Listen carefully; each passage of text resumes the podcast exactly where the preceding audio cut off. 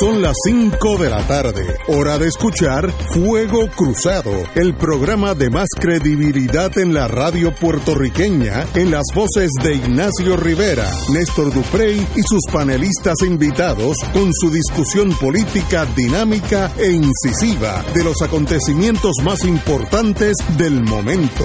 Fuego Cruzado comienza ahora.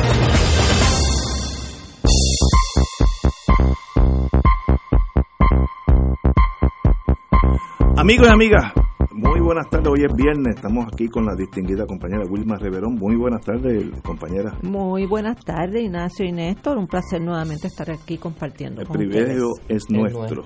Ahora está saliendo, ahora mismo, hace un minuto, que renuncia el secretario de DACO, Michael Pierluisi, que tengo el privilegio de conocer, una persona de primera clase en todos los sentidos.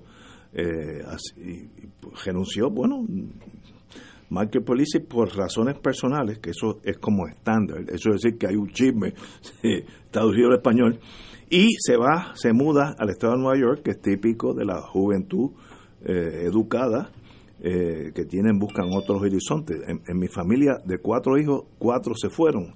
Mi esposa y yo hemos decidido mudarnos a la ciudad de Nueva York, donde estudiaré una maestría en Derecho en Columbia, y donde ella continuará su carrera profesional de bienes raíces. Compartí esta posibilidad con el gobernador, con el gobernador en diciembre pasado.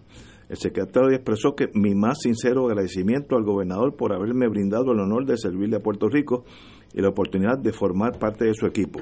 Pues muy bien por Michael P. Luis, para eso es la juventud, para tener alternativas de vida. Y si él piensa que el horizonte de Nueva York es un poco más amplio que las cuatro paredes de Daco, yo hubiera hecho lo mismo. Así que felicitaciones, lo conozco una persona muy seria, muy dedicada eh, y que le deseo lo mejor en la vida. Compañero. Bueno, eh, las razones que esboza hay que creerlas. Eh, a nadie se le puede reprochar que desee mejorar su, la vida? su espacio profesional, su campo profesional, así que le deseamos lo mejor.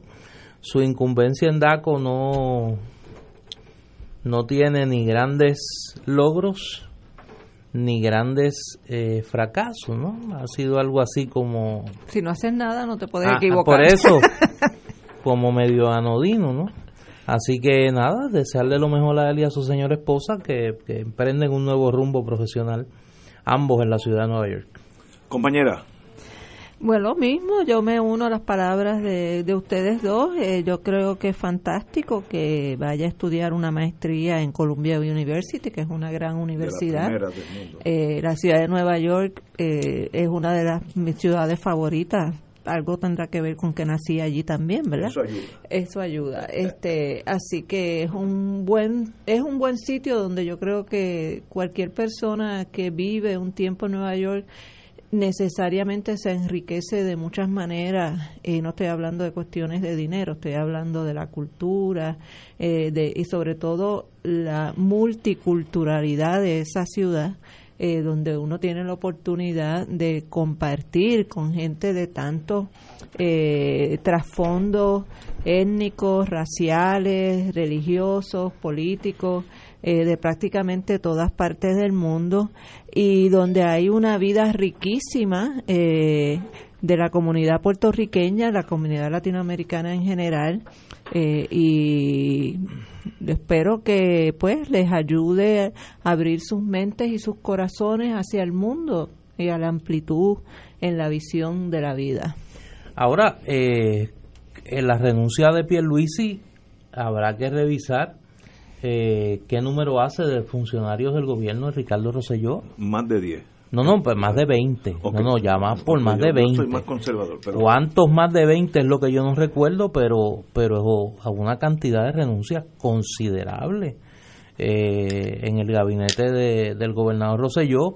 Esa silla de DACO es una silla bastante... Eh, se, ha se había convertido en bastante popular, ¿no? Porque la exposición que tiene el, el secretario pues le da las posibilidades de hacer una transición al mundo político. De ahí salió García Padilla. y de ahí no fue que salió el canciller también. Por eso de ahí salió García Padilla, de ahí salió Luis Rivera Marín, el canciller. Eh, y en el caso. Hernández Denton fue secretario. Federico Hernández Denton fue el primer secretario de DACO. Eh, y eh, en el caso de Michael Pierluisi, alguna gente cuando se le nombró, eh, por su, obviamente por su relación de hijo de Pedro Pierluisi, pues muchos auguraban que ese fuera un, una vía expedita a la transición al mundo político, pero parece que no, parece que el muchacho ha decidido irse a estudiar, eh, él y su esposa, así que pues eh, éxito, porque la verdad que en DACO no deja mucho. Yo ni, ni recordaba que él estaba de secretario. No, yo creo que es una es una incumbencia sin grandes logros, tampoco sin grandes tragedias, eh, catástrofes, ¿no? Eh, así que vamos a ver a quién le, quién le interesa esa silla, de a quién nombre. Lo mejor de la suerte para Michael P. Luis, quien tengo el privilegio de conocerlo, y tanto así como a su papá. Eh, bueno, Nueva York, ese es el, para mí, como me dijo a mí un profesor de Derecho, es la capital del imperio. Washington es la capital de la nación americana, pero Nueva York es la capital del imperio. Ahí tú vas a ver todo. Si tú quieres restaurante afgano, puede haber 40 en Nueva York. Eh, si quieres comer comida checa auténtica, en Nueva York debe haber 12. O sea, Nueva York es una cosa, eh, el arte que tú quieras, eh, ópera. Tiene la mejor librería de los Estados Unidos, Trans, Bookstore. Esa es la mejor librería de los Estados Unidos. El, Museo Metropolitano, de, primera, de primera. Bueno, pero señores. En el Yankee Stadium, dirían. Yankee. Los fanáticos de los Yankees. el Madison Square aquí, Garden. Aquí, aquí, hay unos fanáticos de los Yankees. Sí. Eh, lo más que me gusta es cuando uno le grita Yankee go home. hay muchos independentistas fanáticos de los Yankees. Sí, sí. Pero eso no, te, lo, ¿quieres que te lo explique? ¿Dónde está el estadio de los Yankees? En el Bronx. está en el Bronx. Es más, tengo una historia bonita si tenemos tiempo. Ustedes conocen a, William Ramírez, el actual director ejecutivo de, de, el papá de, de, William Ramírez era uno de los fanáticos de los Yankees más grandes que ha existido en la historia de la humanidad. Eh, y entonces él tenía toda una sección donde él se sentaba y la leyenda dice, él se llamaba Ali, Ali Ramírez, que cuando Ali Ramírez se paraba eh, siempre llevaba un cencerro a los juegos. Cuando Ali Ramírez se paraba con, y empezaba a tocar el cencerro y ponía el palito así y señalaba en una dirección que por ahí venía el bateador de los Yankees, por ahí era que la tiraba. Y entonces se convirtió en una leyenda a nivel de que el cencerro de él está en el museo de los Yankees y hay un asiento donde él siempre se sentaba que tiene la placa con el nombre de Ali Ramírez y él fue el que organizó eh, una de las huelgas cuando una de las series mundiales que la comunidad exigió que ellos eran los que iban allí a todos los juegos, que ellos exigían eh, taquillas a precios populares para que el pueblo del Bronx pudiera ir. Y hicieron una huelga, un piquete y convencieron a la administración de los Yankees y consiguieron que establecieran una, una regla de que siempre iba a haber una eh, porción de las entradas para cuando hubiera series mundiales para la comunidad de allí, que era una comunidad puertorriqueña vibrante. Yo no sé cómo está eso ahora, ¿verdad? Estamos hablando de los años 70 por allá.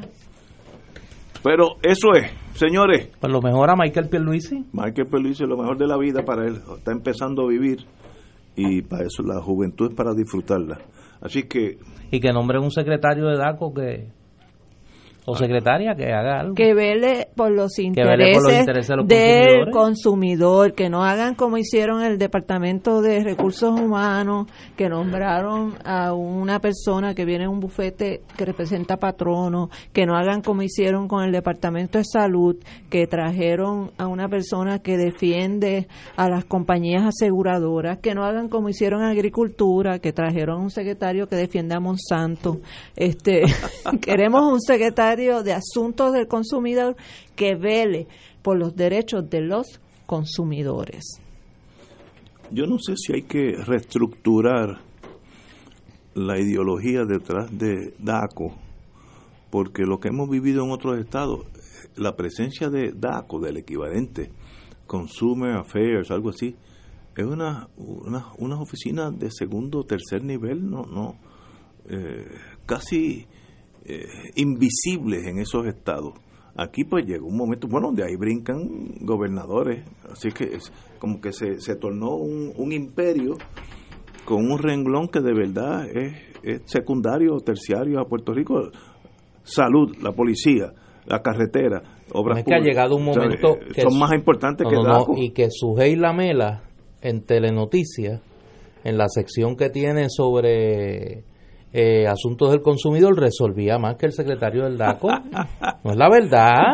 Que no tenían tampoco los recursos, por ejemplo, se suponía que tuvieran un ejército de inspectores que estuvieran visitando eh, los comercios, eh, asegurándose pues que las pesas están calibradas para reflejar el verdadero peso de, de los comestibles o lo que fuera que se fuera a pesar. este, en Europa, en Estados Unidos, existe esa función de fiscalizar el comercio, pero no como una institución de, del nivel y la ascendencia de DACO.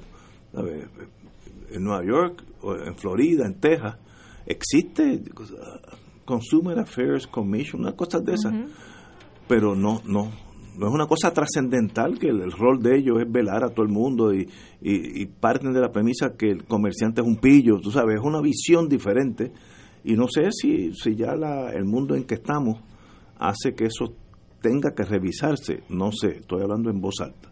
Pero bueno, vamos a una pausa y regresamos, oye. El estatus está caliente. Alexandria Ocasio Cortés, hay que hablar de ella, hay que abrir una carpeta, se me está virando la muchacha, hay que velarla. Vamos a una pausa. Esto es Fuego Cruzado por Radio Paz 810 AM.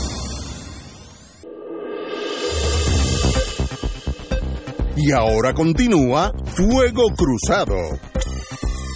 Regresamos, amigos y amigas, Fuego Cruzado. La congresista demócrata de Puerto Rico, de, nacida de ascendencia puertorriqueña, vamos a ser más correctos, la congresista demócrata boricua Alexandria Ocasio Cortés, demócrata por Nueva York, ha afirmado hoy que no son comparables los reclamos de estadidad para Puerto Rico y Washington DC. Para mí eso es obvio, pero por lo menos ya, ya lo puso sobre la, mesa. No son el mismo asunto, indicó Ocasio Cortés, al responder a otro mensaje de Nate Silver, el editor de la página de internet 538, y reafirmar que en el caso de Puerto Rico debe demandarse un proceso de libre determinación que sea vinculante para Estados Unidos. Eh, Silver para provocar discusión, sugirió convertir a Puerto Rico y Washington DC en estados, integrar a Delaware a Pensilvania, con Pensilvania, fusionarlo en otras palabras, las Dakotas de norte y sur, tornarlas una, y así mantener en 50 el total de estados de la Unión Americana. Yo me imagino que algunos gobernadores de esos estados pueden tener algo que decir sobre eso. Deben tener ciertos problemas con puede, la idea. Puede ser, sí. Puerto Rico fue colonizado por Estados Unidos y se merece un proceso de libre determinación vinculante. Imponer una opinión de estatus sobre Puerto Rico en vez de comprometerse con los resultados de un plebiscito eh, perpetúa el legado de la colonización, indicó Ocasio Cortés. Estoy de acuerdo con ella. A principios de abril, en una transmisión por Instagram, Ocasio Cortés afirmó que los pasados plebiscitos criollos en Puerto Rico han sido como encuestas, lo cual es verdad, sin un proceso de libre determinación vinculante con el, para Estados Unidos, por el cual los puertorriqueños puedan escoger entre la estabilidad y la independencia, cualquier decisión del Congreso representaría una nueva imposición a Puerto Rico bajo un marco colonial. Yo creo que señora correcta, así que muy bien por ella. Yo no tengo ni una coma que quitarle a su posición sobre este asunto. Compañero. Sí, a eso hay que unirle unas expresiones que hizo esta mañana en el programa del amigo Aníbal Acevedo Vilá, programa sobre la mesa, en la colega Radio Isla, la congresista demócrata Nidia Velázquez. Hay que recordar quién es Nidia Velázquez. Nidia Velázquez viene de eh, una relación estrecha con el Partido Popular fue secretaria de Asuntos Puertorriqueños en, los Estados Unidos bajo la administración de Rafael Hernández Colón cuando se creó ese departamento y gracias a la ayuda en gran medida del Partido Popular llega a su posición como, eh, como congresista de la ciudad de Nueva York. Pues hoy Nidia Velázquez hace unas expresiones bastante contundentes sobre el tema del estatus, plantea que eh, ya es hora de resolver el problema, dice, se ha demostrado que el Estado Libre Asociado como está en este momento es una forma colonial y es importante que eso se resuelva. Añadió que es hora de que haya un compromiso de todo el liderato de todas las diferentes facciones en Puerto Rico para echar hacia adelante un proceso que permita al pueblo puertorriqueño definir su futuro político con alternativas de estatus fuera de la cláusula territorial de la Constitución estadounidense. Dice Nidia Velázquez y cito, no creo que el Congreso o el pueblo de Puerto Rico puedan continuar en una situación como esta porque es abusiva. Hay que proveerle la autoridad al pueblo de Puerto Rico para que definan qué es lo que quieren ser.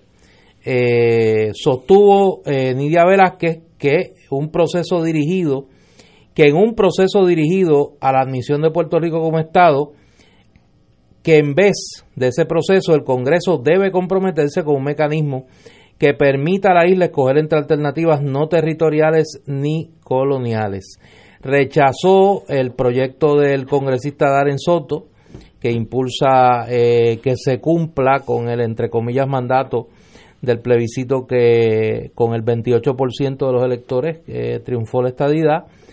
Y es importante, me parece a mí, porque estamos hablando de quizá el principal enlace de Puerto Rico con el liderato congresional demócrata. Eh, y una persona que hasta ahora había estado muy cercana a las posturas del Partido Popular en cuanto al tema del estatus político. Así que es un elemento importante.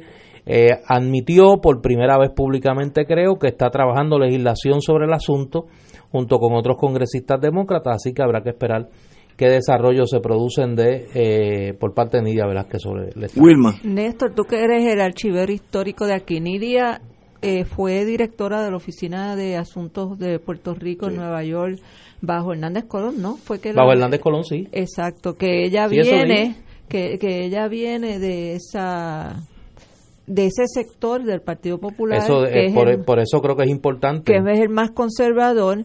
Eh, ella obviamente ha ido evolucionando para mí positivamente en ese sentido.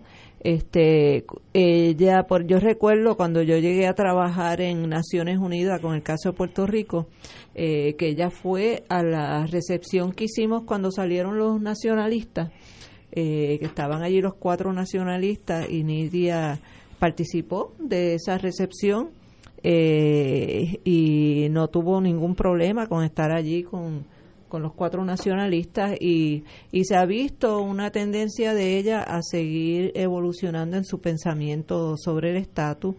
Eh, ella no te va a decir que se equivocó al votar por promesa, eh, eh, se pone un poco a la defensiva porque ella entiende que ella estaba tratando de proteger a Puerto Rico y a los puertorriqueños de la vorágine de los acreedores eh, que no tuvieran eh, que no hubiera forma de controlar las demandas contra lo eh, contra el gobierno de Puerto Rico pero ciertamente ella ha reconocido que el impacto de promesa ha sido muy negativo para el pueblo de Puerto Rico se vio su actitud en las vistas que hubo aquí cuando vino Grijalva eh, y el que ella esté eh, presentando o trabajando un proyecto de ley eh, para la descolonización de Puerto Rico y que diga con todas las letras el Estado libre asociado como está es colonial. Y hay que buscar una forma de descolonizar a Puerto Rico fuera de la cláusula territorial. Eh, viniendo eso de Nidia Velázquez, eh, pues son expresiones contundentes. Este, y esperamos, ¿verdad?, que ella continúe en, en, esa, en esa vía de buscar la forma de apoyar que en Puerto Rico podamos ejercer un verdadero proceso de autodeterminación que parta, obviamente, la iniciativa tiene que venir del pueblo de Puerto Rico, eh, pero se necesita tener esa representación en el Congreso que pueda asegurar que de los puertorriqueños ponernos de acuerdo para de una vez y por todas exigir un proceso de descolonización para Puerto Rico, que tengamos unas voces en el Congreso de Estados Unidos que se aseguren eh, que se va a, respetar esa voluntad del pueblo, que el pueblo tiene que asumirse como soberano para esos efectos eh, y que defiendan eh, el proceso que nosotros aquí, entre, entre nosotros autodeterminándonos, escojamos como el idóneo para, para poder ponerle fin a, este crimen contra la humanidad, que es el colonialismo que se comete cada segundo contra el pueblo de Puerto Rico. Eh, Velázquez sostuvo que ha estado en discusiones con otros colegas en torno a una posible legislación de estatus. Advirtió que es hora de que haya un compromiso de todo el liderato, de todas las facciones, diferentes facciones en Puerto Rico, para echar hacia adelante un proceso que permita al pueblo puertorriqueño definir su futuro político. En otras palabras, ella está, y yo creo con mucha lógica, dice, no pueden ustedes estar en tres bandos a machetarse unos con otros porque no van a llegar aquí con una sola voz. Así que están diciendo eh, todas las diferentes facciones, estoy usando palabras de ella, un compromiso de, de ir allá con la, con la mira en la descolonización. ¿Es posible eso? Yo creo que ahí tú tienes, no sé. tienes un elemento que yo lo voy a lanzar y pues lo hago con mucho cuidado. No quiero herir sensibilidades. Pero me parece que ahí en esa libertad de las expresiones de Nidia Velázquez tiene mucho que ver el hecho de que ya no esté esa figura eh, de Rafael Hernández Colón, que podía ella sentir alguna deuda emocional y política eh, con él, con razón, eh, y que su ausencia le permite tener un espacio mucho más libre para expresarse sobre el tema. Y en ese sentido pues me parece que es una ganancia para, para el proceso de descolonización de Puerto Rico. Porque independientemente de todo el factor emocional Nidia Velázquez es una jugadora importante en el fichero de poder del Partido Demócrata en este momento por la posición que ocupa en el Congreso, por la posición que tiene en el liderato del Partido Demócrata en el estado de Nueva York, por el, la ascendencia que tiene en la comunidad hispana en general y en ese liderato del Partido Demócrata en la Cámara de Representantes, claro, producto de su antigüedad, del seniority que tiene en la Cámara. Y en ese sentido, pues me parece que esa voz es una ganancia importantísima para el proceso de descolonización. En ese sentido, ella no lo ha hecho, pero hay que reconocer públicamente que el Junte de Mujeres M18 ha hecho un trabajo allí eh, de, comunicación con Nidia Velázquez. Tuvieron, han tenido varias reuniones que han sido públicas. No estoy revelando aquí un secreto eh, nuclear, un secreto nuclear, y me parece que eso ha tenido una influencia. Y claro, los recientes desarrollos que donde único no lo reconocen, pues en la facción de los nostálgicos en el Partido Popular, que tan reciente como ayer, el gobierno de los Estados Unidos muy claramente ha dejado establecido su posición desde 1999, calificando como colonial, como territorial la relación entre Puerto Rico y los Estados Unidos. Así que a mí me parece que eso es un elemento importante, claro, en el caso de Alexandria Ocasio Cortés también, ¿por qué? Porque hay que recordar que esta joven congresista, originalmente sus primeras expresiones sobre el tema iban más cercanas a la línea de estadista. Claro, y de los derechos civiles. Y de los derechos civiles. Era la típica posición del liberalismo norteamericano sobre el tema del estatus de Puerto Rico. Así que me parece que hoy esas dos voces que se unen al coro, a un coro que puede ir en aumento en favor de la descolonización de Puerto Rico, pues auguran que, que en ese congreso, en esa Cámara Demócrata, por lo menos, comience a madurar una opción, un proceso que pueda en algún momento encontrar sintonía en Puerto Rico y en el Senado federal una vez salga, salga la humanidad de esta pesadilla que se llama Donald Trump. Y hay un dato que me manda alguien del bufete extendido que me informa que Nidia Velázquez de Yabucoa Estudió y se graduó en la UPR y en su juventud era miembro del comité del PIB en Yabucoa. Wow, yo pensé que era nacida en Estados Unidos. No, no, no ni de verdad que no. Bueno, pues que no, desconocía eso. Extraordinario, no sabía eso. Vamos a una pausa y regresamos con este tema. Esto es Fuego Cruzado por Radio Paz 810 AM. Y ahora continúa Fuego Cruzado.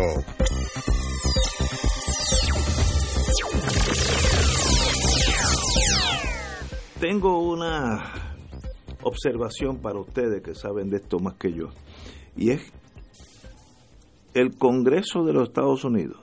No pensemos como puertorriqueños, pensemos como los congresistas y senadores norteamericanos.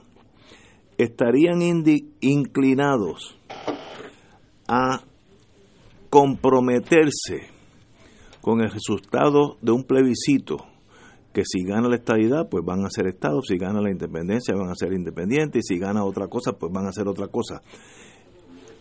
Sería para ellos sabio de antemano comprometerse.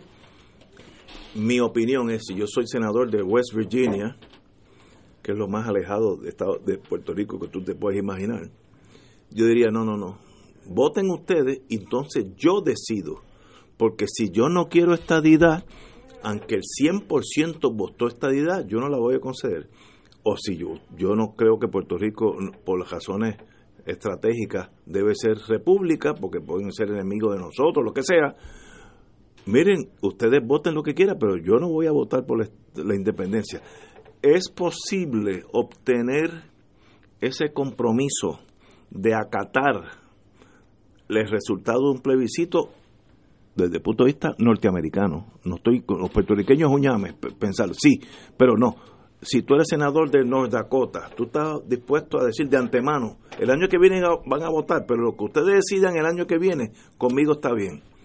Cuare, yo no creo que eso es posible en, la política norteamericana, no estoy hablando de Puerto Rico. Compañero, usted que el, nuestro historiador, diga usted. Mira, yo creo que, y en eso yo tengo una posición que admito que puede ser bastante minoritaria. Yo creo que hay que mirar cuál ha sido la experiencia de los casos donde se ha logrado adelantar en cuanto a que los territorios se muevan en la experiencia norteamericana a, una condición no territorial. Eh, y en ese sentido, pues quiero concentrarme en la experiencia norteamericana porque después podemos hablar del derecho internacional, pero en este caso en particular yo quiero enfocarme ahí. En la inmensa mayoría de esos casos, quien ha tomado la iniciativa es el Poder Ejecutivo. Y una vez el Poder Ejecutivo logra negociar condiciones para ese proceso, lleva el resultado de la negociación al Congreso negociar con 535 personas es bien difícil. Eh, y el Congreso Puerto Rico no ha logrado eh, llamar su atención lo suficiente para lograr que se produzca legislación para adelantar en la ruta de la descolonización. Cuando más cerca se estuvo fue en el proceso del 89 al 91 y fue precisamente eh, la negativa a comprometerse con un proceso que pudiese desembocar en la estadidad de un grupo de senadores republicanos en aquel momento, lo que impidió que se aprobara legislación en el Senado Federal. Eh, yo creo que la conversación tiene que darse en muchos niveles. Ese adelanto que se ha hecho en el liderato demócrata es importante. Y yo creo que en ese sentido, por eso lo quise, lo quise mencionar, porque de, del lado no estadista de la conversación, se había dejado la cancha congresional bastante al descuido. Y, yo creo que el, trabajo que han hecho en el pasado, los pasados meses, el Junte de Mujeres, que ha sido el grupo desde ese espectro a la, a la izquierda de la estadidad, el, ha sido el grupo que ha estado más activo eh, dialogando en el Congreso con el liderato político, particularmente el liderato demócrata, pues importante. Ahora, yo creo que hay que lograr y creo que es la gran falla, yo creo que hay que lograr conversar con los sectores en la administración Trump que le interesa que el asunto de Puerto Rico se resuelva en una dirección que no sea la estadidad. Y yo creo que esa conversación no se ha tenido. Eh, la gran enseñanza del libro Truman y Puerto Rico de Ángel Collado Schwartz es que tiene que haber una lectura, independientemente del resultado y del juicio de la historia posterior, de dónde podrían coincidir los intereses de Puerto Rico y los intereses de Estados Unidos de su, de su ejecutivo en este momento. Y yo creo que coinciden ahí que hay un sector en Puerto Rico que quiere que se resuelva el problema del estatus en una dirección que no sea la estadidad y que el propio presidente Trump con el gobernador de Puerto Rico al, al frente dijo en la oficina oval, y eso lo vio todo el mundo, no me hablen de la estadidad que eso me trae un problema. Eso lo o sea, eso lo dijo él. Pues mire, pues llévele una solución al problema que no sea la estadidad. Y yo creo que esa... Y ahí hay muchos factores. Yo, Donald Trump no es la persona más eh, querida del mundo. Y es muy difícil que uno diga, pues mira, yo voy a coincidir con este racista, nacionalista, eh, xenofóbico, pero por ejemplo, ese individuo hoy se reseñaba su mensaje ayer en la ceremonia del, del 6 de junio de la invasión de Normandía, enfatizando cómo la soberanía era un factor fundamental en las relaciones entre los pueblos, de que cada pueblo pudiese afirmar su soberanía. Ese mismo individuo ha sido el primer presidente desde la década de los 80 que invita a la oficina oval a los tres presidentes de los estados libremente asociados del Pacífico y se sienta con ellos y los trata de igual a igual como jefes de estado y emite una declaración al final eh, recalcando la importancia estratégica para los Estados Unidos de esa relación. Quien lea el cerciorari que radicó ayer, el Procurador General de los Estados Unidos sabe que está diciendo, mire, como me escribe un querido amigo, colega en la Universidad Interamericana, ese cerciorari dice, en blanco y negro, aquí hay dos, dos opciones, o colonia perpetuidad, o un camino hacia una solución que no sea la estadidad. Ah, ¿cuál es esa solución? Yo creo que esa es la conversación que hay que tener. Pero la colonia, ya los Estados Unidos la han definido como es, no es la colonia con pacto, no es la colonia con el discurso de los 50, es la colonia perpetuidad pura y dura, incluyendo la posibilidad de que los Estados Unidos, como hacen aquí, reconozcan que el nuevo gobierno territorial es la Junta de Control Fiscal y no los funcionarios electos del gobierno de Puerto Rico. ¿Cómo se va a dar esa conversación? entre esos sectores de la administración Trump y los puertorriqueños que no creemos en la estadidad ni en la colonia? Yo creo que ese es el gran reto. Compañera. A mí me parece que una de las cosas que nosotros tenemos que hilar fino es cómo sería un proceso de descolonización primero desde Puerto Rico y cómo sería un proceso de descolonización desde los Estados Unidos, ¿verdad? Eh, el primer principio que debe regir cualquier proceso de descolonización de Puerto Rico es que tiene que surgir de la voluntad soberana de los puertorriqueños. Y ahí los puertorriqueños tenemos que autoproclamarnos soberanos para poder tomar una decisión eh, sobre nuestro futuro político. Y nosotros le podemos pedir al Congreso de Estados Unidos, en cualquier legislación, que simple y sencillamente se comprometa a reconocer ese ejercicio soberano del pueblo de Puerto Rico, pero no se tienen que comprometer de antemano a que van a aceptar o no la estadidad. Ellos lo que tienen que, cuando, cuando hablamos de un proceso vinculante, la definición de cuán vinculante puede, puede o debe ser ese proceso puede pasar desde que sea vinculante automático, que si votamos por la estadidad o por la independencia, que automáticamente eso es lo que va a suceder, que eso no va a suceder, ¿verdad? Porque Estados Unidos no va a, a renunciar a su potestad de decidir si entra o no un territorio como parte de la nación de Estados Unidos. Así que la, la definición de vinculante, a lo más que nosotros podemos aspirar que el Congreso apruebe, es que van a respetar que nosotros nos autoconvoquemos para hacer el ejercicio de libre determinación, ya sea la Asamblea Constitucional de Estatus, ya sea un plebiscito, obviamente mi posición es que debe ser una Asamblea Constitucional de Estatus, y que cuando se le presenten a los Estados Unidos las opciones eh, que favorecemos en Puerto Rico, la libre asociación, la independencia y la estadidad, que Estados Unidos entonces eh, eh, lo que lo que le exijamos es que se expresen, que digan, ok, eh, aquí me traen una propuesta de estadidad, sí o no estoy dispuesto a considerar la estadidad. Aquí me traen una propuesta de libre asociación, sí o no estoy dispuesto a aceptar, a negociar una libre asociación. Y en cuanto a la independencia, bueno, si el pueblo escoge la independencia, Estados Unidos no debe tener más nada que decir, que darnos las manos y decirnos, bueno, pues ha sido un placer, este, eh, nos vemos, y cada cual por su camino, ¿verdad? Eh, pero ahí es donde está, eh, el, como decía, ahorita estábamos hablando de la gente que recordábamos, yo siempre recordaba que Maribras decía que la excelencia se distinguía en el detalle eh, cuando estábamos trabajando documentos y cosas así. Y, y ahí es que está el detalle. Eh, ¿Qué es lo que nosotros realistamente podemos tener expectativa de un Congreso de los Estados Unidos, ya sea controlado por los republicanos como en este momento, o controlado por los demócratas en las elecciones del 2020? Eso es otro análisis que hay que hacer.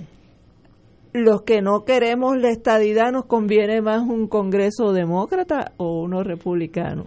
Eh, ese balance de fuerza que, que estamos tratando de alterar, ese cambio en la narrativa de, de, de qué se trata el tema del estatus de Puerto Rico, si es un asunto de derechos civiles de ciudadanos estadounidenses en un territorio estadounidense o si es un asunto de autodeterminación de un pueblo, de una nación con su propia y distintiva eh, cultura eh, y, lengua y nacionalidad eh, que pertenece al ámbito de América Latina y el Caribe. Eh, esa narrativa que hay que alterar en, en, esos pasillos del Congreso de los Estados Unidos es, es, el trabajo, es el reto más importante que tenemos que enfrentarnos todos los que no somos estadistas, todo, porque hasta ahora, pues mira, nos comieron los dulces, porque le dejamos la cancha vacía y sola, y le dejamos la bola a ellos solitos para driviarla. Eh, ahora yo no juego mucho deporte, pero yo voy con mi bolita y driveo lo que pueda. la tira este, al, aire, al aro también. Eh, la tiro al aire y, parece que de vez en cuando en sexto.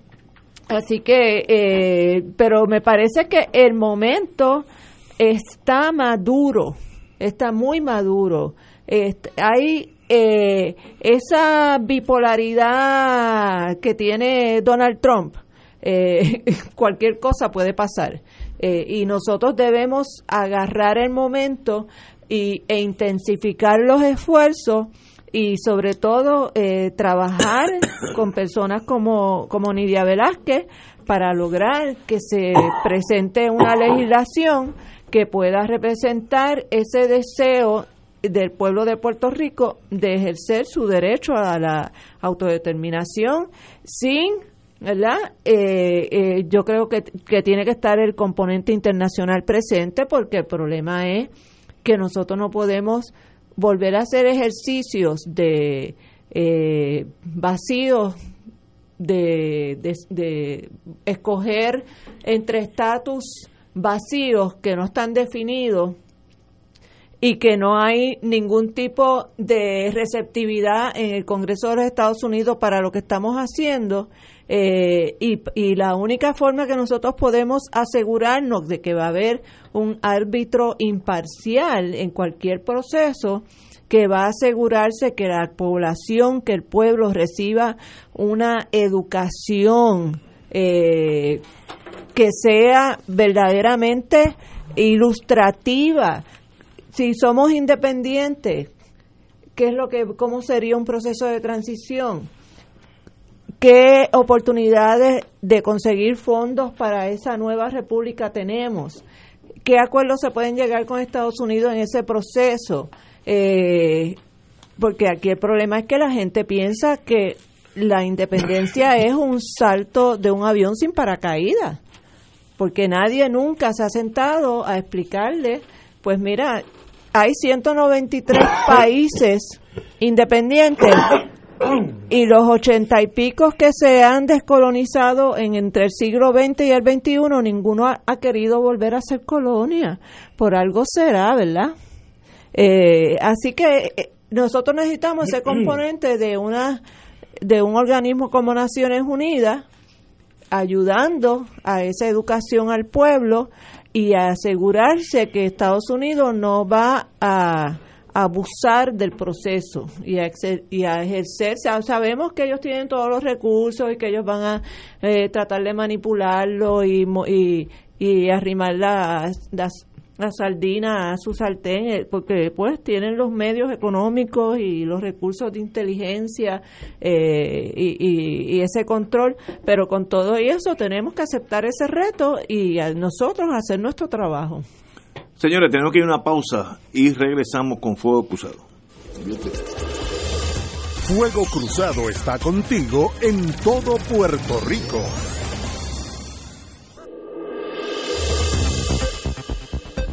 Y ahora continúa Fuego Cruzado. Regresamos, amigas y amigas, Fuego Cruzado. Compañera, don Wilma Bueno, yo no sé si ustedes se han enterado, pero aquí ha habido una revolución política que ha pasado desapercibida. Eh, el gobierno de Ricardo Resollo se ha decantado por la vía china. La vía china. Vete despacio. Suave, vete despacio. Vete despacio. Suave, que hoy es viernes. Bueno, hoy hay una columna de el que se define a sí mismo, y estoy citando lo que él dice, eh, el principal oficial financiero, CFO del gobierno de Puerto Rico, así como de la Oficina de Gerencia y Presupuesto.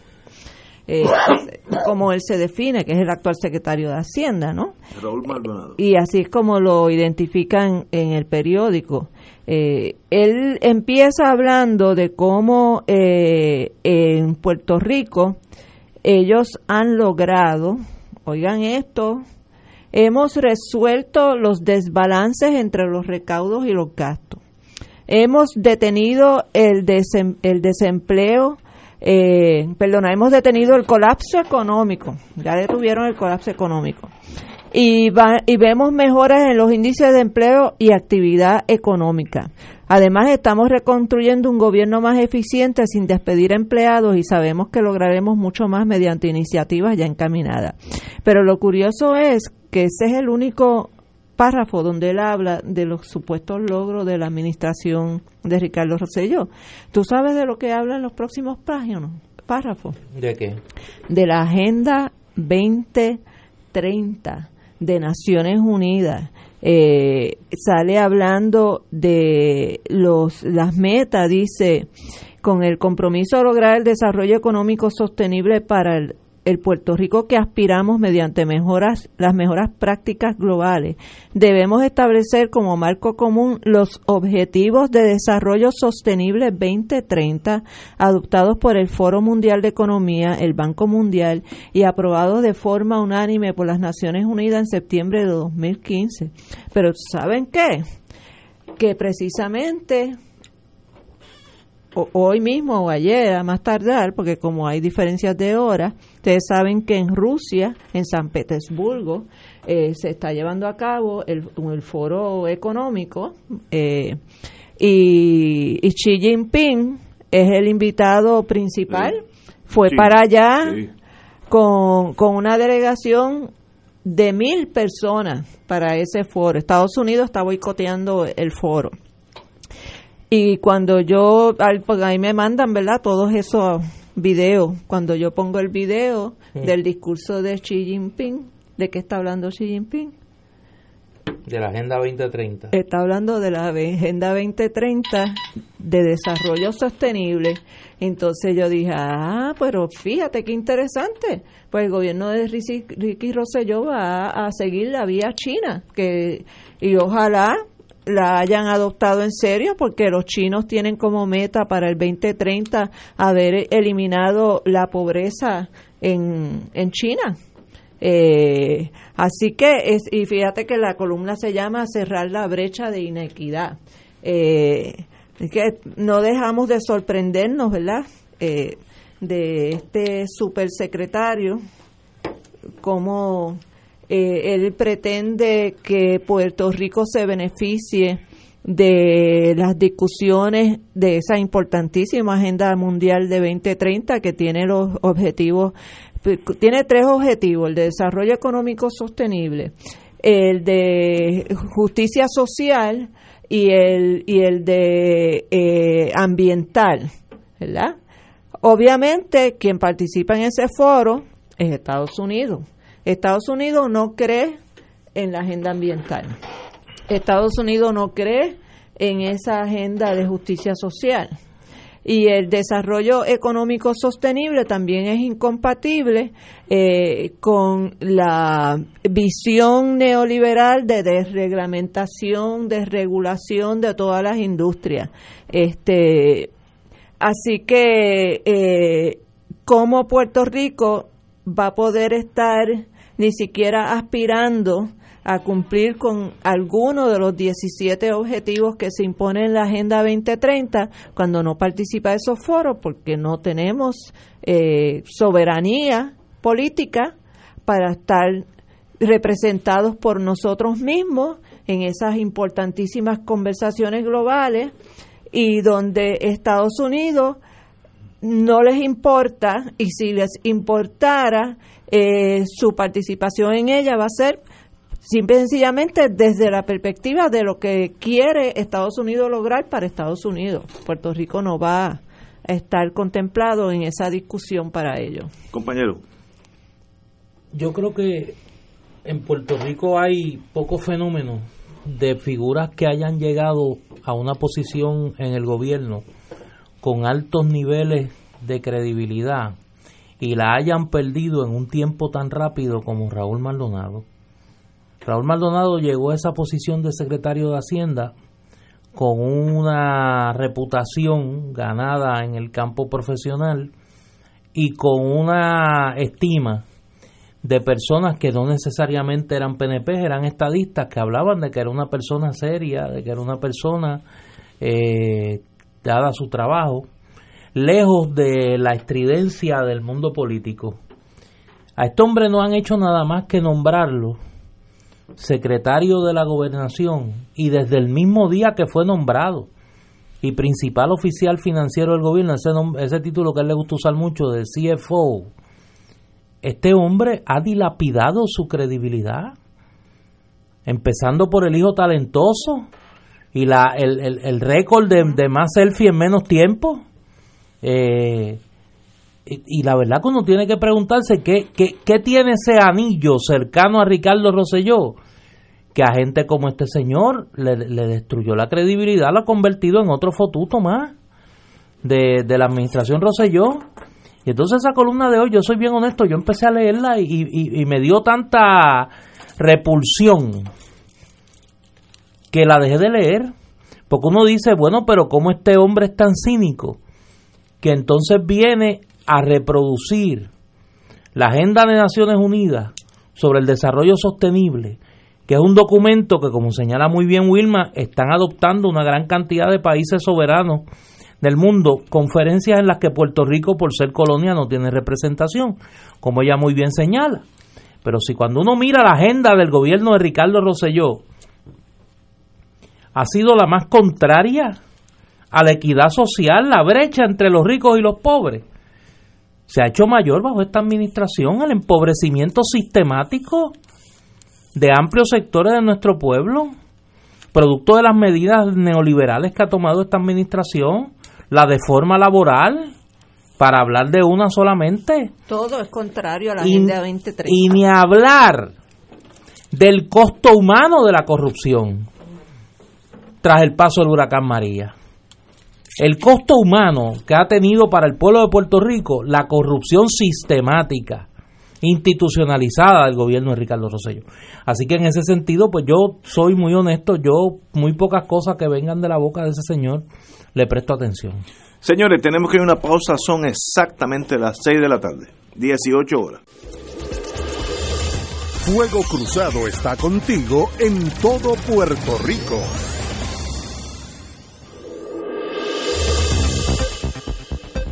Y ahora continúa Fuego Cruzado. Amigos y amigas, petición de el compañero Provost Marshall, el Junte Centralino te invita a celebrar madres y padres centralinos, estamos hablando de la, eh, Central, High. De la Central High. la Escuela Superior Central. Y este domingo, este domingo, 9 de junio, junio con N, 9 de junio, de 1 a 7 de la 7 pm en la noche, en el patio de la Central High, el Junte Centralino, todos aquellos que son graduando de esa extraordinaria escuela superior, pues están más que invitados, entre ellos el Provost Marshall. Va a haber música, eh, rifas, sorpresas, eh, son sexteto boricua y grupo de que de Salina, bueno, eh, otra palabra, va a haber música, que está muy chiquito, no lo veo. Pero anyway, este domingo, de 1 a 7 de la noche, el Junte Centralino con la participación de todos aquellos amigos y amigas que son graduados de, la Central High, que son decenas de miles. Y va a haber música, kioscos, rifas, sorpresas, sexteto boricua y el grupo del cual no puedo entender porque está muy chiquito y mi vista ya no es la misma de antes. Este pero va a haber eh, va a haber buena música. el grupo de Salinas así que ahí estamos. Señores vamos a continuar con Fuego Cruzado. Hoy hay una noticia que los abogados pues le ponemos atención. El alto costo de la quiebra territorial.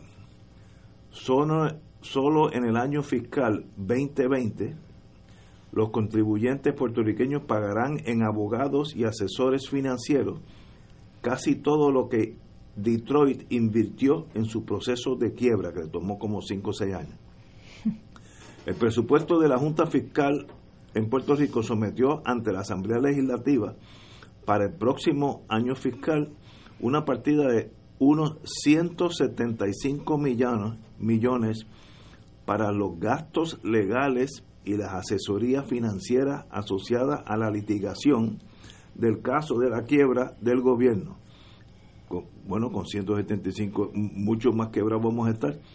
Se trata de una cifra similar a la que gastó Detroit, Michigan, durante todo su proceso de 17 meses de quiebra y reconstrucción de la deuda, las cuales ascendían a 20 mil millones en la, de Puerto Rico está por los 72, así que debemos tres, casi tres, no, casi cuatro veces lo que debió Detroit. Pero lo asombroso es lo alto de ese costo del manejo de los casos y sus asesores por la Junta. Es una Junta en Cadillac bien costosa y como siempre los, los abogados son los que se benefician de esta tragedia nuestra. Compañero. Yo creo que el nuevo día hace bien en publicar esta, este reportaje sobre el negocio de la quiebra y me parece que, que ese debió haber sido el título. El titular, no es el alto costo, es el negocio de la quiebra de Puerto Rico para muchos, que no son solamente los buitres a los que Puerto Rico la deuda. Estamos hablando de todo un entaramado de abogados, consultores, incluyendo publicistas, cabilderos, que han hecho de la, de, la quiebra de Puerto Rico un negocio muy lucrativo. ¿Y de dónde sale ese dinero? De los recaudos del gobierno de Puerto Rico. Tienes que añadirle al dinero ya comprometido del pueblo de Puerto Rico para los gastos de la Junta de Control Fiscal esa cantidad de dinero exorbitante Y eso, que esa es la contratación legal. Ni hablar de los gastos de la Junta de Control Fiscal. O sea, estamos hablando de, de un conglomerado de bufetes, de firmas de consultores, de firmas incluyendo, repito, relacionistas públicos que han hecho de esta quiebra un negocio. Compañera. Estamos hablando de 175 millones de dólares. Eh, para pagar eh, estos honorarios de abogados, eh, analistas financieros, CPA, etcétera.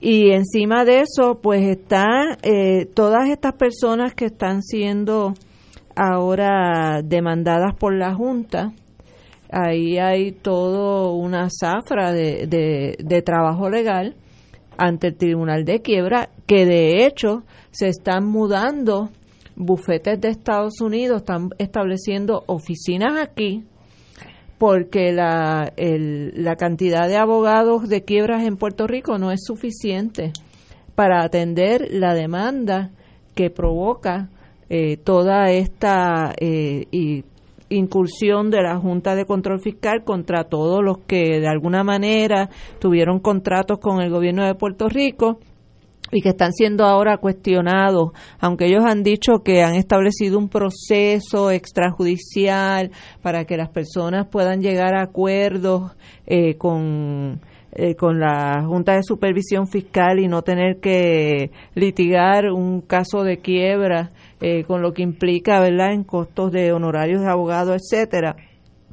Eh, pero aún así, estas personas no se van a ir a reunir y a negociar sin un asesoramiento legal, como quiera. Pues, y, o por lo menos yo les aconsejaría que no lo hagan.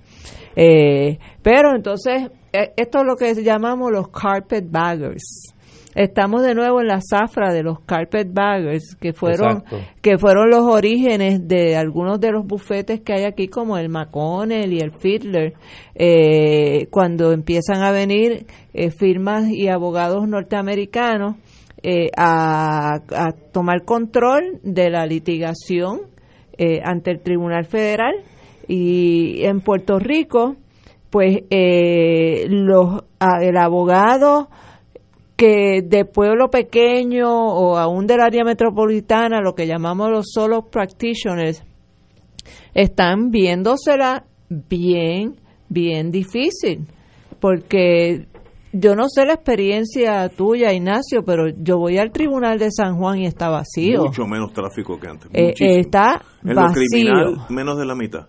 Y en términos de la cantidad de, trabajo, ¿verdad? Que uno tradicionalmente tenía, el movimiento, el volumen es, es, mucho menor. Yo, pues en mi caso, estoy en una posición poco más privilegiada en el sentido de que yo tampoco quiero tener mucho trabajo en esta etapa de mi vida.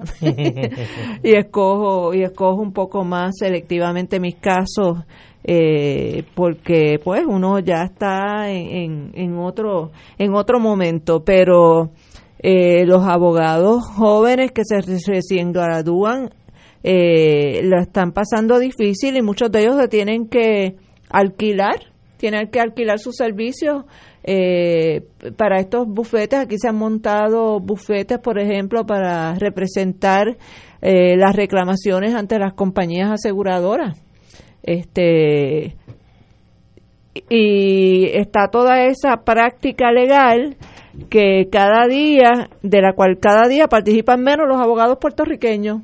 Que están un poco como... Ajá, que están un poco en, en, una especie de, de, de crisis existencial eh, en la litigación en Puerto Rico. Y económica muy severa. Y, económica muy severa. Eh, muchos han tenido que emigrar. Yo tengo, conozco abogados jóvenes que se han ido a Estados Unidos y están trabajando de paralegales. Sí, Porque no, no pueden practicar porque no tienen la reválida de esos estados.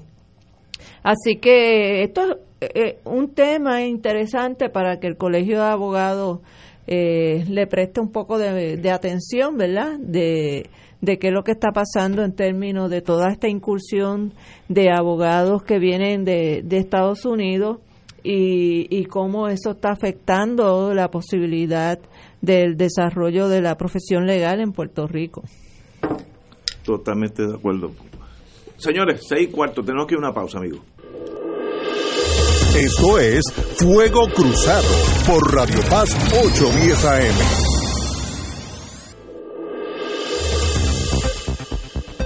Y ahora continúa Fuego Cruzado. Regresamos amigos, amigas, Fuego Cruzado. Bueno, vamos a hablar de la arquitectura.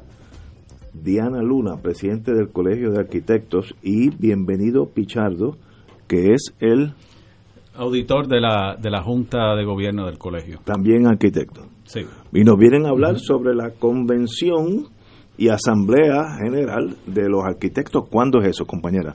Eh, muy buenas tardes, muchas gracias por la invitación. Eh, nuestra convención, Colegio de Arquitectos y Arquitectos Paisajistas de Puerto Rico, se va a celebrar el viernes 14 de junio y el sábado 15. Eh, y vamos a tener fin de semana, próximo fin de semana. La asamblea eh, nuestra también la vamos a tener el sábado 15. Y vamos a tener, en la convención lleva un nombre eh, muy particular, ¿verdad? Hay unos temas que son de eh, vital, vitales ahora para la reconstrucción del país, que son eh, el urbanismo, el patrimonio edificado y la arquitectura, agentes de revitalización. Y vamos a tener foros y charlas magistrales, todas relacionadas a colaboraciones que el Colegio de Arquitectos ha realizado, ¿verdad? Con diferentes instituciones y diferentes eh, eh, personas, ¿verdad? Que son expertas en cada una de estas materias para ofrecerle al país eh, un nuevo unos nuevos temas, ¿verdad?, para lo que es eh, la revitalización de los centros urbanos, sobre todo la restauración del patrimonio y, y ver el urbanismo, el, el buen urbanismo y la buena ciudad como alternativas para nuestro país. ¿Cuáles son los asuntos que en este momento eh, ocupan más la atención de los arquitectos en Puerto Rico? Eh, además de obviamente pues el efecto del huracán María, eh, y sabemos que ahí pues entra en vigor una nueva ley de, de permisos que eso tiene pues obviamente que afectar la profesión de una u otra manera. Y cómo ustedes esperan esta convención responder a esas a esas inquietudes cuáles son las inquietudes y cómo cómo la convención intenta responder a las mismas. Pues nosotros tenemos ahora mismo, ¿verdad?, varias, varios temas que son primordiales y principales. Uno es que nosotros como arquitectos nos insertemos y seamos líderes, ¿verdad?, en esa recuperación del país y sobre todo en el uso de los fondos que de recuperación que ya llegaron, ¿verdad?, y que hay muchos proyectos que van a comenzar. Entendemos que eh, nuestras, nuestras facultades, ¿verdad?, y nuestras, eh, nuestros conocimientos podemos aportar mucho a esas decisiones que tienen que ser en primer carácter urbano y luego tienen que llegar hasta la sustentabilidad de esos, eh, de esos, eh, tanto de las edificaciones, ¿verdad? Como de las ciudades en Puerto Rico. Segundo, eh, obviamente nosotros hemos colaborado mucho y aquí me acompaña el colega arquitecto Bienvenido Pichardo para lo que es ese nuevo código de edificación y, y el nuevo reglamento, porque eso también es vital, ¿verdad? Para que el proceso ese de reconstrucción se dé de una manera correcta y se, y se evite la construcción informal, porque nosotros, eh, obviamente, ¿verdad? Tenemos que, tenemos que aportar mucho en ese ámbito. Eh, el tercer tema, y no lo quiero dejar afuera, ¿verdad? Nuestro colegio está recibiendo ahora mismo una amenaza como otros colegios y es importante que el colegio esté unido y que, y que podamos eh, reforzar esa participación que tenemos que hacer para ayudar a que los ciudadanos sean protegidos a través de nuestro colegio y nuestra, nuestra profesión. Cuando habla de la amenaza, habla de la descolegiación. Sí. De la potencial descolegiación. Eso es así. ¿Se ha planteado a nivel legislativo la, la, eliminación del colegio de arquitectos? Ahora mismo hay un proyecto que está corriendo en la Cámara de Representantes, el, proyecto 1789. es eliminar todos los colegios. Eh, en específico. es, específico? Eh, es que eh, cada colegio tiene un proyecto.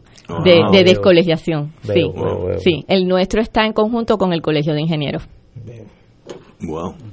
Bueno. En el, en el caso de ustedes, para los que no conocen, primero los que no son, los que no somos arquitectos, eh, ustedes qué papel, qué papel juega el colegio, si alguno, en la reglamentación de la profesión de arquitecto en Puerto Rico.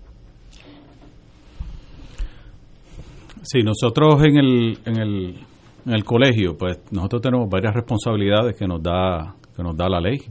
Una de no has delegado la ley. Nosotros este, manejamos la, las querellas de ética, manejamos toda la educación, toda la educación continua. educación continua. También este, tenemos programas de eh, también hacia la comunidad. Tenemos, eh, a partir de nuestra ley, creamos la Fundación por la Arquitectura, que también se encarga de difundir la, arquitectura en la comunidad. Aparte de eso, pues tenemos nuestras campañas siempre, tenemos un programa de, de radio Arquitectura Hoy, eh, que se, se transmite a través de Radio Universidad, donde también se educa, se traen los temas que están vigentes en el presente. Y, también quiero añadir que nosotros eh, sobre todo velamos, ¿verdad?, porque se haga construcción formal y que la ciudadanía esté protegida. Y esa es una de las eh, eh, circunstancias que nos ha delegado el gobierno de Puerto Rico y que nosotros hemos llevado esa función muy responsablemente. Yo quiero hacerle una pregunta. ¿Cuál es la visión de la función social del arquitecto? Eh, cómo ustedes, cuál es la mirada de ustedes con el tema de lo que llaman el gentrification, el, el aburguesamiento. Eh, ¿Cuál es la visión del Colegio de Arquitectos sobre eso? Pues el Colegio de Arquitectos, ¿verdad?, tiene una misión eh, sobre todo de aportar a la calidad de vida en Puerto Rico en todos los sectores. Y obviamente a través del tiempo, ¿verdad?, eh, se ha... Eh, es, es muy importante que el espacio público, o sea, no, no tan solo es importante cada edificación y cada diseño individual de cada estructura, sino que es importante, y para eso estamos educados los arquitectos, ¿verdad? Para ver la ciudad y el espacio público y el espacio sobrante, ¿verdad? Que, que algunas personas lo ven como sobrante, pero que es tan importante como el espacio construido, lo que son las calles, eh, las plazas, los espacios públicos. Eh, los arquitectos estamos educados para que ese balance ocurra y para que se respete lo que son los vecindarios diversos, para que se viva en comunidad, para que esas ciudades, ¿verdad?, tengan un balance, eh, porque al cabo del tiempo eso es lo que ha resultado eh, en beneficio de la calidad de vida, el que se, el que haya ese uso mixto, esa construcción mixta y que esos espacios sean utilizados por diversos, toda clase de personas. tengo una pregunta. Eh, los abogados nos quejamos que eh, con la modernidad de hoy, muchos comercios utilizan su asesoramiento legal fuera de Puerto Rico.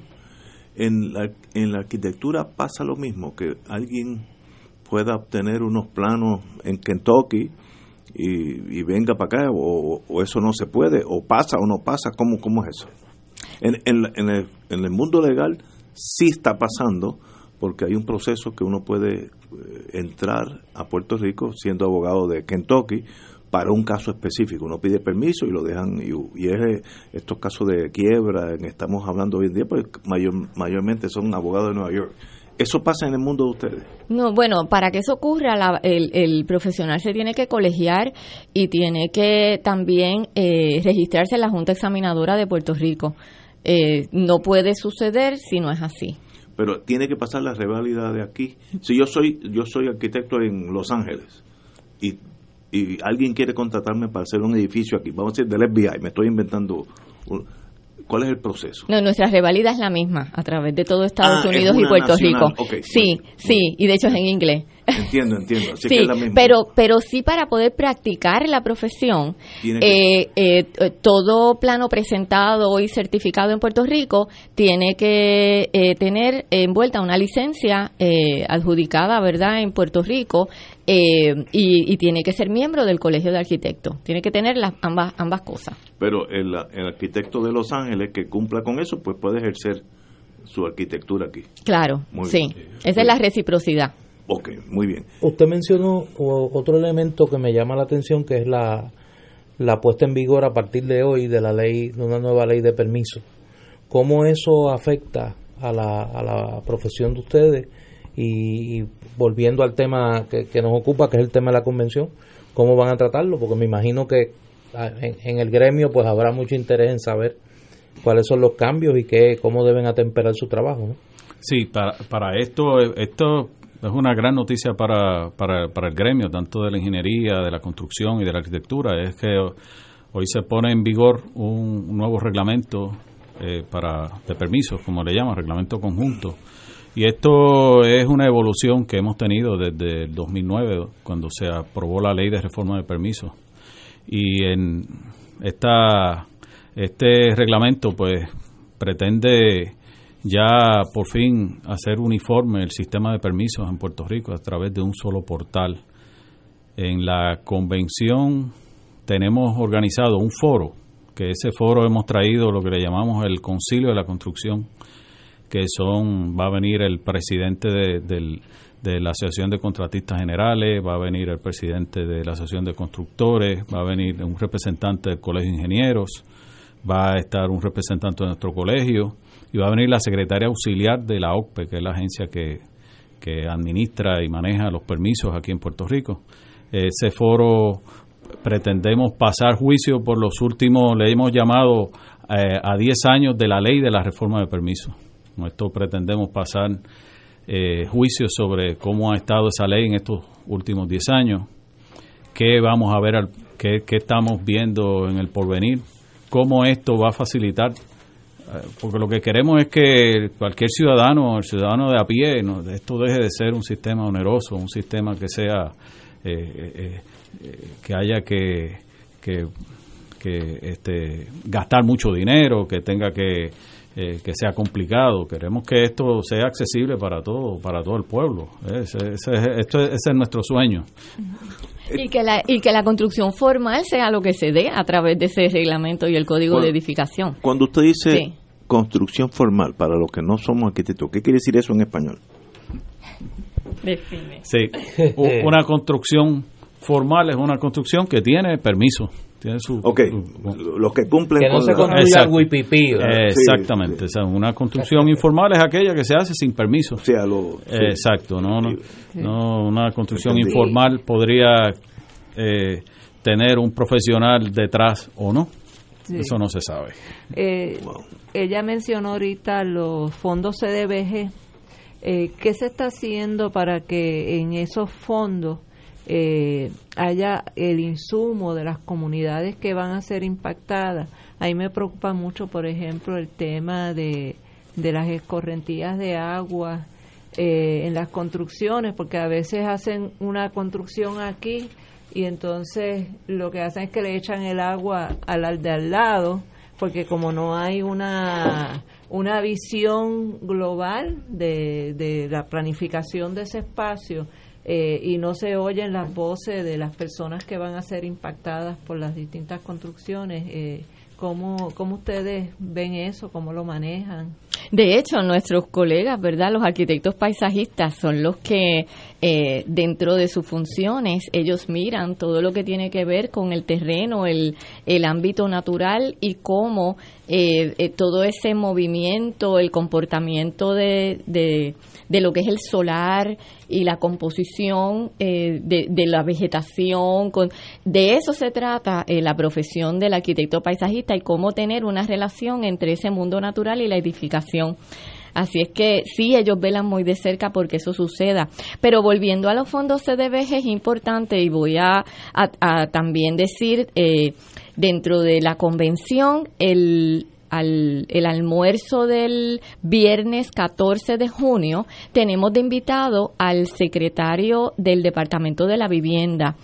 Y, y obviamente ese, for, ese almuerzo, ¿verdad? Y su charla van a ser muy importantes porque ahí podemos hacerle todas las preguntas. Él va a tener que exponer, ¿verdad? ¿Qué es lo que va a pasar con estos fondos que ya llegaron? Eh, nosotros estamos todos ávidos, ¿verdad? Por escuchar y hacerle las preguntas necesarias. Así es que se va a ser un momento importante para que obtengamos información de primera mano de qué está pasando ahora mismo, y eso es el viernes que viene, a las 12 del mediodía. También quería abundar dentro de la pregunta que usted me hizo de los vecindarios y las comunidades, Parte de lo que vamos a tener eh, también unos expertos eh, dentro de AARP, nosotros hemos hecho un convenio de colaboración con ellos. Ellos tienen, no solamente AARP trabaja para, sus miembros, ellos tienen ahora unos nuevos proyectos y unas plataformas de, de verdad, de cómo mirar las ciudades para que los adultos mayores puedan tener más opciones dentro de la ciudad. Y ellos han creado un proyecto que se llama Livable Communities en inglés, en, español Comunidades Habitables. Vamos a tener en nuestro en, un foro también el viernes a las 2 de la tarde a la directora de ese proyecto. Es una planificadora y ellos tienen unas estrategias tan importantes y tan interesantes para poder invertir en esos centros de ciudad para que sean para que se conviertan, ¿verdad?, en espacios habitables para los adultos mayores, porque Sabemos y ha estado en la prensa en las últimas semanas que nuestra población, esa es la que vamos a tener que atender. Así que nosotros como arquitectos, ¿verdad? También tenemos que tener eso muy claro. Hemos traído a la convención a esa, eh, a esta eh, planificadora y lo que eh, entendemos, ¿verdad? Es que esto puede ser una opción para que los gobiernos municipales puedan tener otras, otras opciones para la revitalización de cada uno de los pueblos. En conjunto con ella va a estar eh, otra persona que es la que dirige los proyectos de Main Street o ciudades, eh, calles principales comerciales en el National Trust for Historic Preservation, que es la institución de más renombre en Estados Unidos para atender el patrimonio histórico. Así es que eh, esa directora de Main Street nos va a hablar de proyectos exitosos que ha habido eh, para atender esas calles comerciales y desarrollarlas económicamente en los centros urbanos, mezclando no solamente eh, haciendo una mezcla socioeconómica y de arquitectura nueva y antigua. Así es que eso es una situación bien interesante que tenemos que mirar, porque eso es lo que debería poder ocurrir en nuestros pueblos. Eh, señora Presidenta Diana Luna, vamos a hablar de la convención. El próximo viernes, así que es fácil regular, el próximo viernes, ¿a dónde y a qué hora comienza esa convención? Importante, este año el colegio decidió atender el sur de Puerto Rico. Está en el sur. Así es que nos vamos a ir a Ponce, vamos a estar, todas estas actividades se van a llevar a cabo en el Ponce Hilton.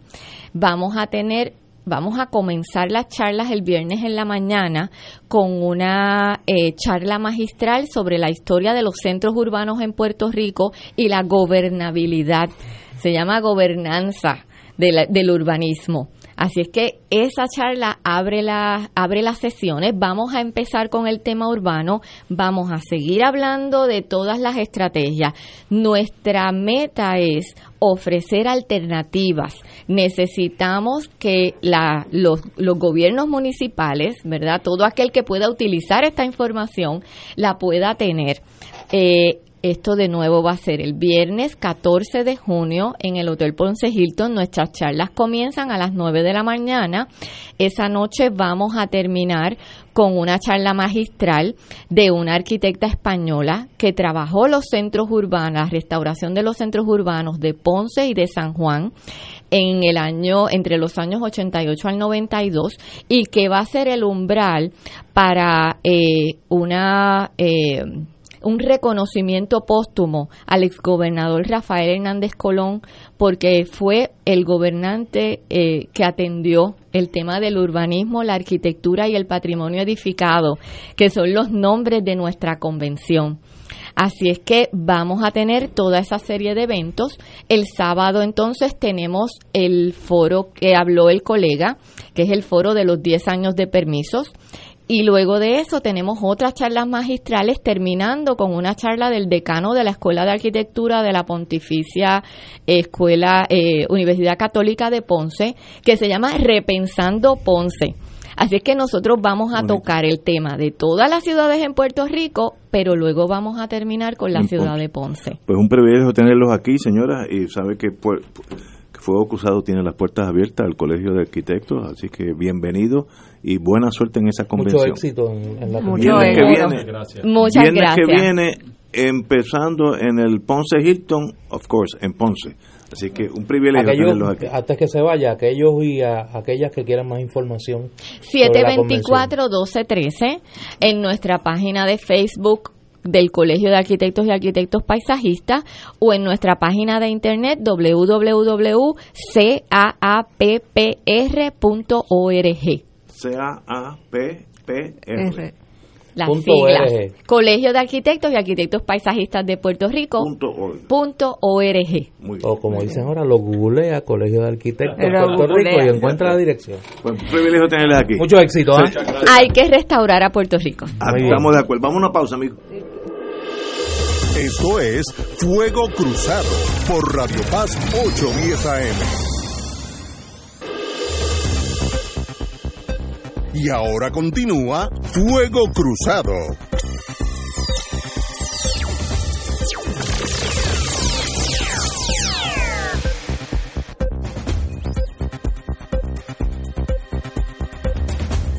Regresamos, amigas y amigos, a Fuego Cruzado. Hace, fuimos ahí a filosofar. Hace unos minutos, hace unos minutos, literalmente minutos, alguaciles del Estado Libre Asociado ejecutaron un operativo esta tarde. Eso no existe, Ignacio. Bueno, sí, yo creo que te fuiste la nostalgia. de Puerto Rico. Del gobierno de Puerto Rico. genérico. Eh, ejecutaron un operativo esta tarde en la empresa Integrant Assurance Company como secuela de la determinación judicial que le permite al comisionado de seguro tomar control de la compañía como parte del proceso de rehabilitación ordenado por el tribunal.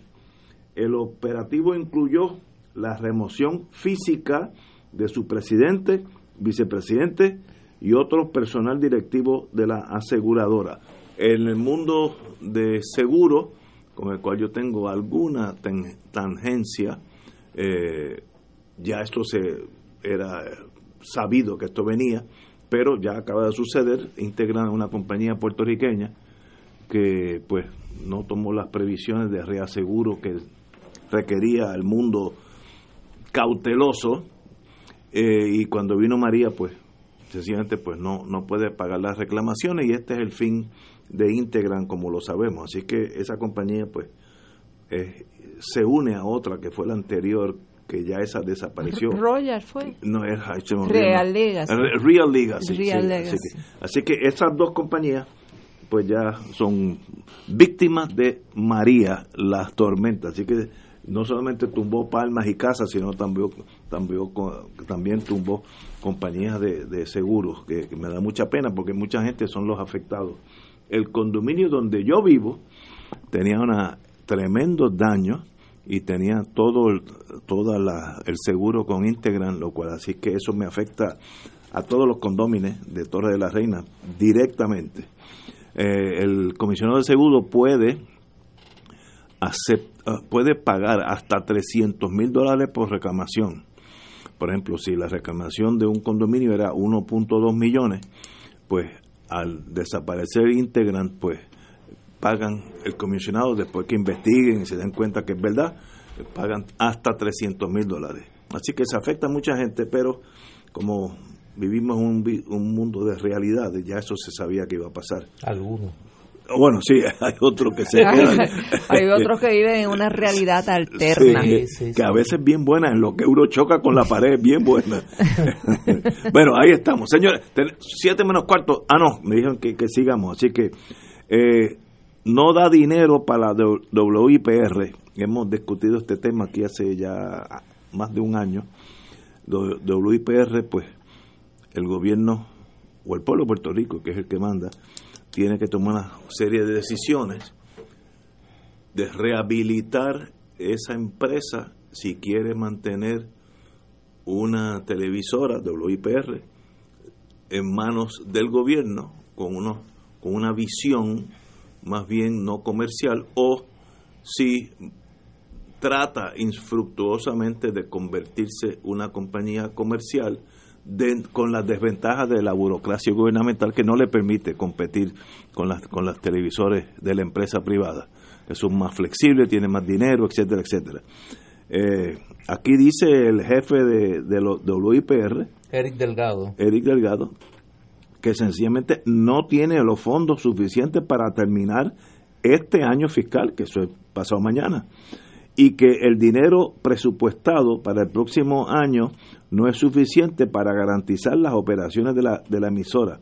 Lo que está diciendo es que este es el, cierre de la WIPR o, o la catástrofe de, la WIPR, lo, lo cual entonces hace que sea más irrelevante la importancia de tener esa estación. La pregunta es, ¿el gobierno que representa al pueblo de Puerto Rico desea tener esa emisora en el aire, sí o no?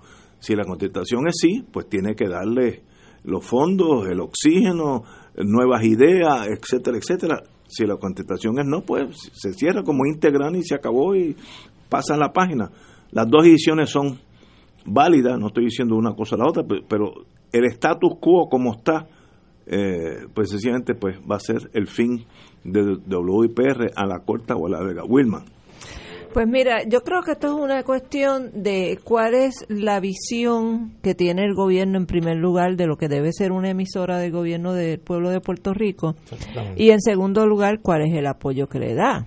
Eh, una emisora del gobierno del pueblo de Puerto Rico me parece a mí y que creo que es la función que se le asignó cuando se creó es con un objetivo educativo pero parece que la gente entiende que si algo es educativo, tiene que ser necesariamente aburrido eh, o deslucido.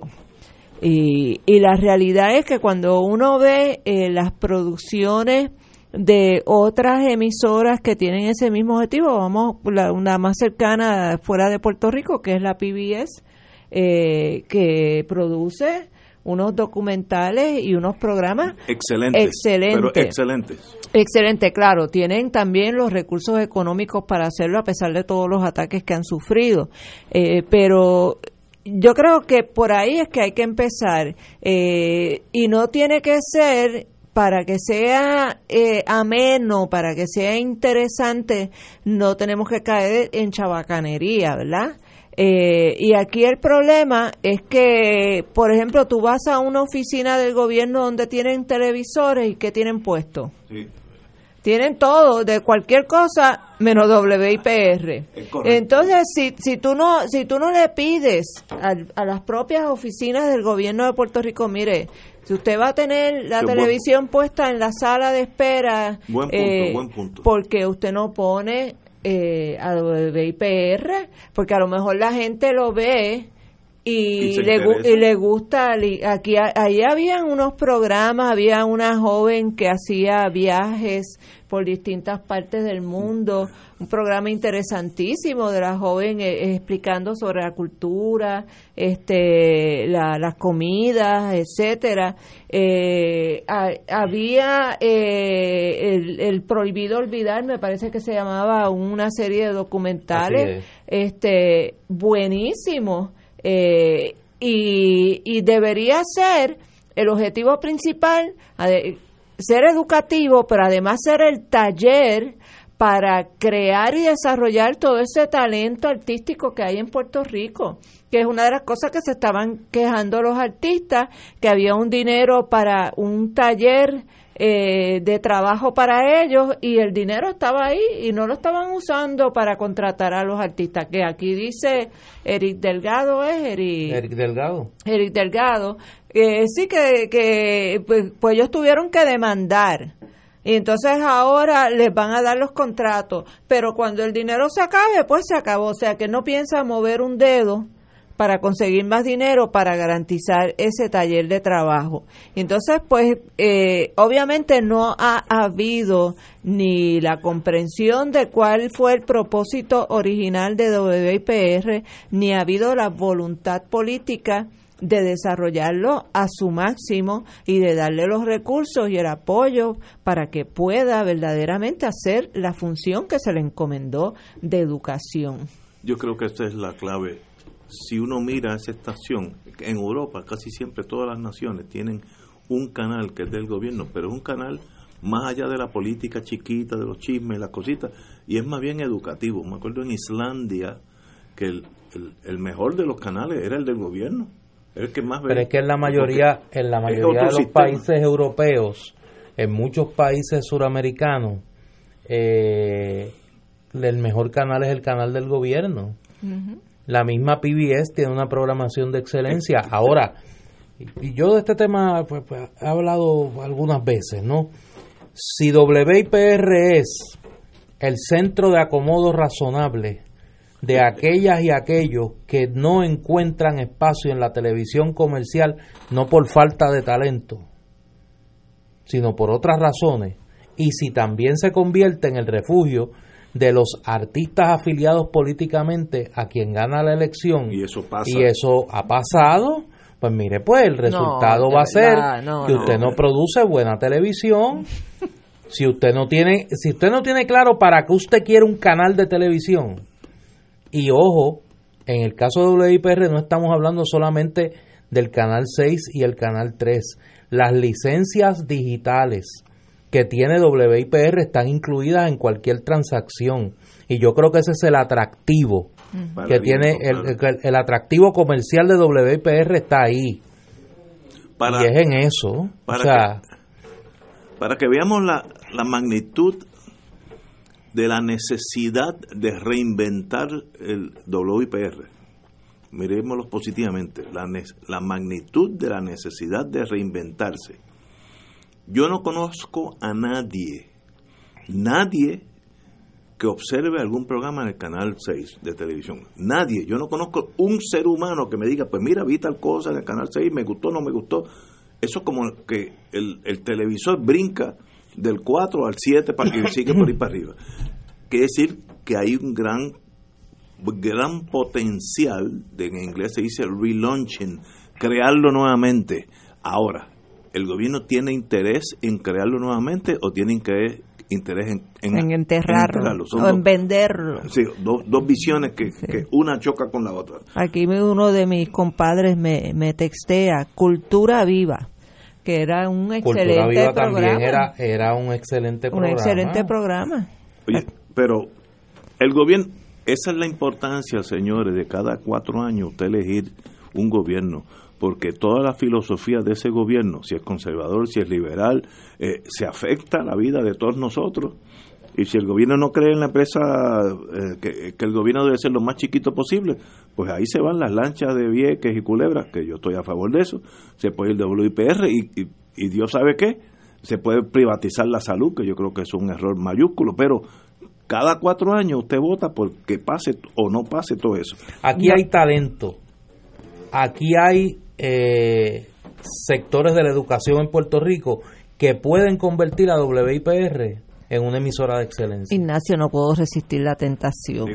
Pero ¿y qué uno hace con amigos que te dicen que si ponen a Mickey Mouse el, debajo de la bandera de su partido, ellos votan por Mickey Mouse? Este se aplica a ciertas personas que yo conozco. Es que tú eres parte del problema. No, yo soy parte de un 30-36%. Tú eres parte del problema. Que ese 30-36% lo tiene el Partido Popular y lo tiene el Partido Nuevo que pueden poner a Drácula y saca 36%. Ahora, de ahí para abajo, para ganar elecciones, ahí está, pues, en la romance de Stone, enamorar a los que están indecisos. Pero hay mucha gente, el, el voto, y estamos, como estamos hablando de mí, pues voy a, voy a ser sincero. ¿Te diste por aludido? No, no. Pero el voto mío no es ni por el partido PNP, es por el ideal del estadismo. Y hasta ahora, el único que endosa ese ideal es el PNP, pero si pero hay, otro ahora hay otro partido que, también lo endosa. pero eso es tú sabes eh, la locura hay que meterla y el PPT también lo incluía ¿El, PPT también incluía la estadidad. El PPT de los trabajadores. Sí. Ah, ni, te enteraste. No cuando cuando leí la palabra trabajador y ahí cerré la puerta y no leí más nada no no sé pero hay un voto que es ideológico el Partido Popular también tiene gente que son populares que están espetados en el 1952 y, y morirán en el 52. Y yo tengo que admitir, sinceramente, como amigos que somos todos, yo soy parte de ese voto ideológico intocable. Si es malo o bueno, eso es otro para otro. En una barrita San Juan podemos tú acabas, tú acabas de dar una explicación inteligentísima de por qué no se puede votar de esa manera que tú dices que vota. Muy bien, pero estoy ávido a que me convenzan, pero eso usualmente se hace en el viejo San Juan. Te convence, tú mismo te acabas de convencer. No hay argumento que te convenza a ti de aquí al 2020 de no votar PNP. Absolutamente. Por eso, pues, entonces, ¿para qué entonces uno invertir? No, pero yo no Para que uno invertir tiempo si no, te, no hay forma de convencerte. es que yo no estoy hablando de mí porque yo soy, yo soy 30 mil, 40 mil personas. Estoy inventándome un número. No son más, son más. O 300 mil, vamos, lo que tú quieras. El problema es que los, los ambos partidos saben que tienen esos 300 mil ya chocados. Entonces, la visión de esos partidos es enamorar el voto marginal los populares que son casi estadistas, pues traerlo para acá de una vez. Los, los, los, populares dicen, el estadista que es de izquierda, Ignacio, pues mira, se puede colar. Entonces, las elecciones es quién se roba qué pero del otro partido. Si, tú, si adjudicamos que cada partido, del que el PNP y el Partido Popular tienen cada uno 30% de los votos seguros. Llueve 390 queda el 40%. Sí, señor. Pues ese 40% tiene que decidir qué va a hacer. Eh, si quiere seguir viviendo lo que está viviendo, si quiere romper con ese círculo vicioso. Y yo digo, y esto... ese es el 40% de los que están inscritos. De los que están inscritos. Porque ah, hay un universo ah, de casi 2 millones que no están inscritos. Por eso, en el caso que a mí me ocupa, yo he insistido que el gran adversario de Victoria Ciudadana no es ni el PNP ni el Partido Popular, es la apatía, es, la abstención. Es ese sector del electorado puertorriqueño que, cree que no puede haber un cambio de la situación política actual a través del voto.